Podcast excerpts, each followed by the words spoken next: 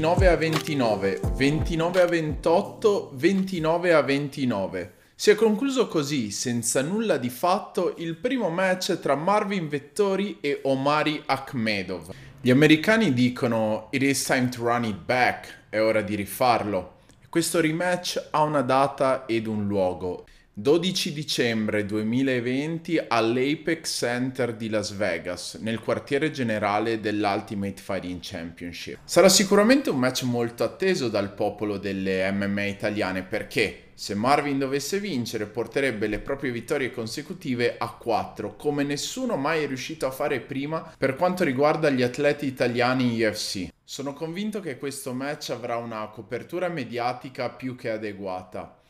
In questa seconda puntata della prima stagione del mio podcast Sport, Stelle e Strisce non parleremo della preparazione di questo match, ma della prima esperienza del Team Vettori in California, 5 anni fa, nel lontano ormai 2015. Immaginate la meticolosa preparazione e l'attenzione ai dettagli che hanno contraddistinto gli ultimi training camp di Marvin. Ecco, dimenticateli. La nostra prima volta negli Stati Uniti è stata dominata totalmente dall'improvvisazione. Capitolo 1. Alloggio. Nel principio sarebbe dovuto essere a Pasadena grazie a un contatto dell'Emanuele Lochner, che avrebbe ospitato tutto il team. Questo contatto purtroppo per motivi familiari incontrollabili dal povero Emanuele ha dovuto dare forfait e lo ha dato letteralmente a poche ore dalla partenza. E dunque il Team Vettori è partito alla volta di Los Angeles sapendo che avrebbe avuto copertura per quanto riguarda l'alloggio solamente per le 72 ore successive all'atterraggio in quel di Pasadena. Dimenticavo, la spedizione iniziale era composta solamente da Marvin ed Emanuele, io non sarei dovuto negli Stati Uniti. Il nostro re e il nostro alfiere hanno rischiato di trovarsi senza un tetto sopra la testa. A quel punto dall'Italia sono riuscito a contattare Jason Melli, compagno di allenamento di Nick e Nate Diaz, ex coach di Brazilian Jiu-Jitsu di Ronda Rousey ed ora un amico. Ai tempi però lo conoscevamo solo da pochi mesi in quanto era venuto in Italia per fare da coach a Rachel Cummings. Non possiamo che descrivere Jason Melli che è come il buon samaritano della prima spedizione californiana, in quanto, capita la situazione di emergenza, si è messo alla guida al recupero dei nostri eroi che per l'occasione erano già stati sfrattati e lo stavano aspettando in un fast food non meglio identificato nei dintorni di Pasadena. Quindi per una pura coincidenza Marvin ed Emanuele, che da questo momento in poi potremo chiamare Pio ed Amedeo di Emigratis, si sono trovati in una zona completamente opposta rispetto alla Los Angeles settentrionale.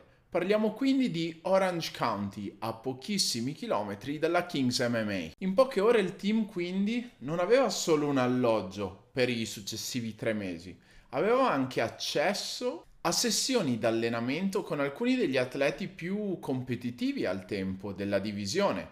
Al tempo infatti Jason Melli era anche Brazilian Jiu-Jitsu coach di Uriah Hall. Proprio in quel clima di estremo entusiasmo, in una delle chiamate Skype che facevamo Italia-Stati Uniti, ho deciso di guardare su Skyscanner quali fossero i prezzi per i biglietti e trovandone alcuni davvero a prezzi vantaggiosi, ho deciso di aggiungermi alla spedizione. Ora non so se voi crediate nel karma, ma a quel punto sono successe una serie di sfortunati eventi quasi a pareggiare l'inizio difficile che Emanuele e Marvin avevano avuto nella costa ovest. Avevo preparato il mio viaggio alla perfezione, volo Linate, Francoforte, Francoforte Los Angeles, a Los Angeles noleggio auto, discesa per 60 km a sud verso Orange County e ricongiungimento con il resto del team. La realtà si è rivelata piuttosto diversa. A 16 ore dalla mia partenza,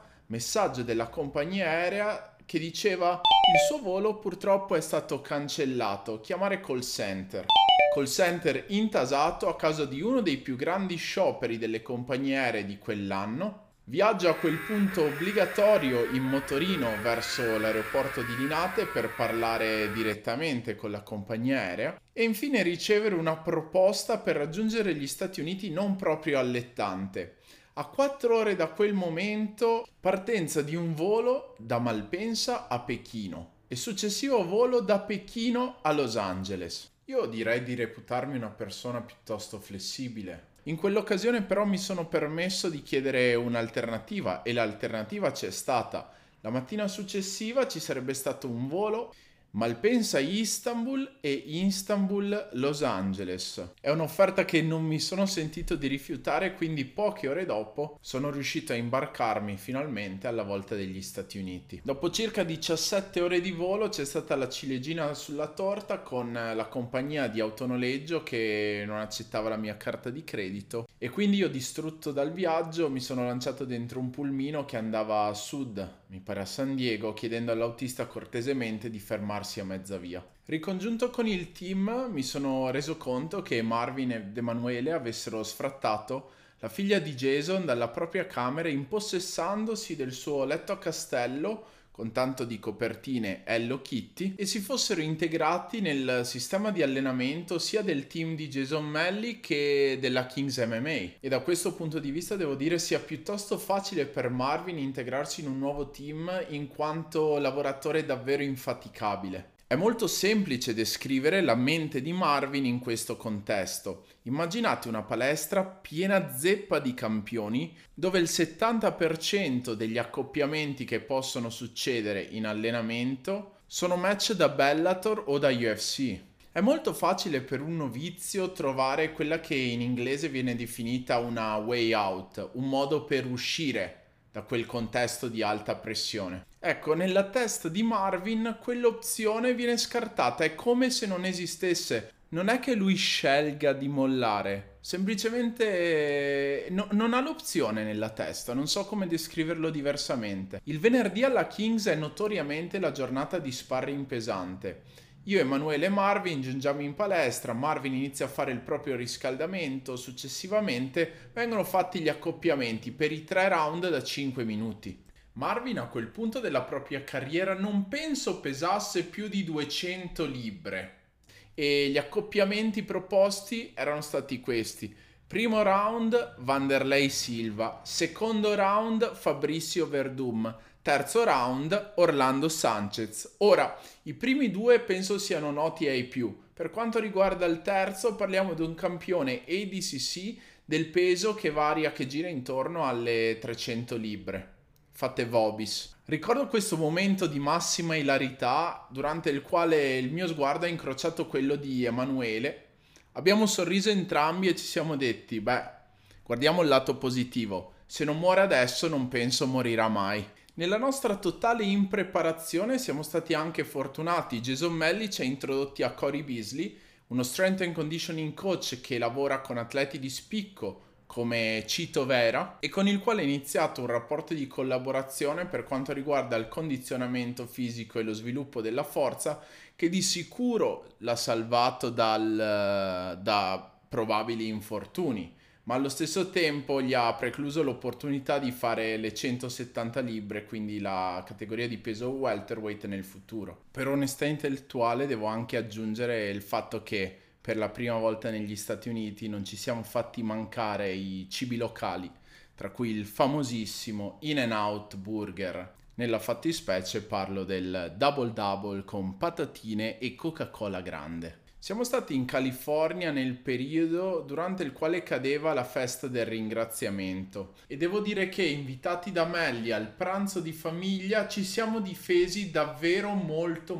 bene. Grazie anche al fatto di aver avuto degli ottimi training camp in Italia in occasione di tutti i nostri Natali e le nostre Pasque, dove la nonna puntualmente alla 6.000ª caloria ti chiede se tu stia mangiando abbastanza. Insomma, questa prima spedizione, chiamatela come volete, potete chiamarla vacanza, vacanza studio, training camp in California, è stata unica nella sua semplicità. Nel senso che so che solo il nome California, Los Angeles, rimandi alle sessioni di surf, rimandi alla vita notturna di Hollywood. Vi assicuro che non c'è stato nulla di quello. La totalità delle nostre giornate era devota al raggiungimento di un obiettivo. Marvin si svegliava e l'unica cosa che faceva era allenarsi. Io ho cercato invece di capire il più possibile della società americana che prima avevo visto solo tramite programmi televisivi. Ed infine Emanuele, che ai tempi era un personal trainer, ha iniziato la propria maturazione verso la figura di strength and conditioning coach, quindi preparatore atletico. E penso che questo trittico triveneto sia tornato a casa con delle lezioni molto importanti. La prima è che, con tutto il rispetto dovuto, per quanti i mostri sacri sembrino irraggiungibili, la costanza e l'ossessione al miglioramento possano portare a guadagnare il loro rispetto e comunque a farti salire di livello. E probabilmente la più grande variabile tra atleti di alto livello ed atleti mediocri sia la capacità di rimanere fuori dalla propria comfort zone per un periodo di tempo prolungato. Un secondo elemento che ci è molto piaciuto è stato la dinamicità dei sistemi. Nel senso che, sebbene ogni palestra punti al proprio successo, realtà simili possano coesistere e comunicare con l'obiettivo comune della crescita e del guadagno per il totale ecosistema, non per una singola realtà. Per essere più pratici, se io sono un atleta Kings MMA, alla Kings farò tutto ciò che concerne le MMA. Parallelamente, se io il mercoledì mattina voglio andare ad allenarmi di Jiu-Jitsu con il professor Romulo Barral, non verrò identificato come un traditore, semplicemente come una persona dalla mente aperta che desidera imparare da diversi insegnanti. Sono comunque scelte che vanno effettuate con un pochino di criterio, chiaramente. Uno non è che possa avere 3 camp di MMA,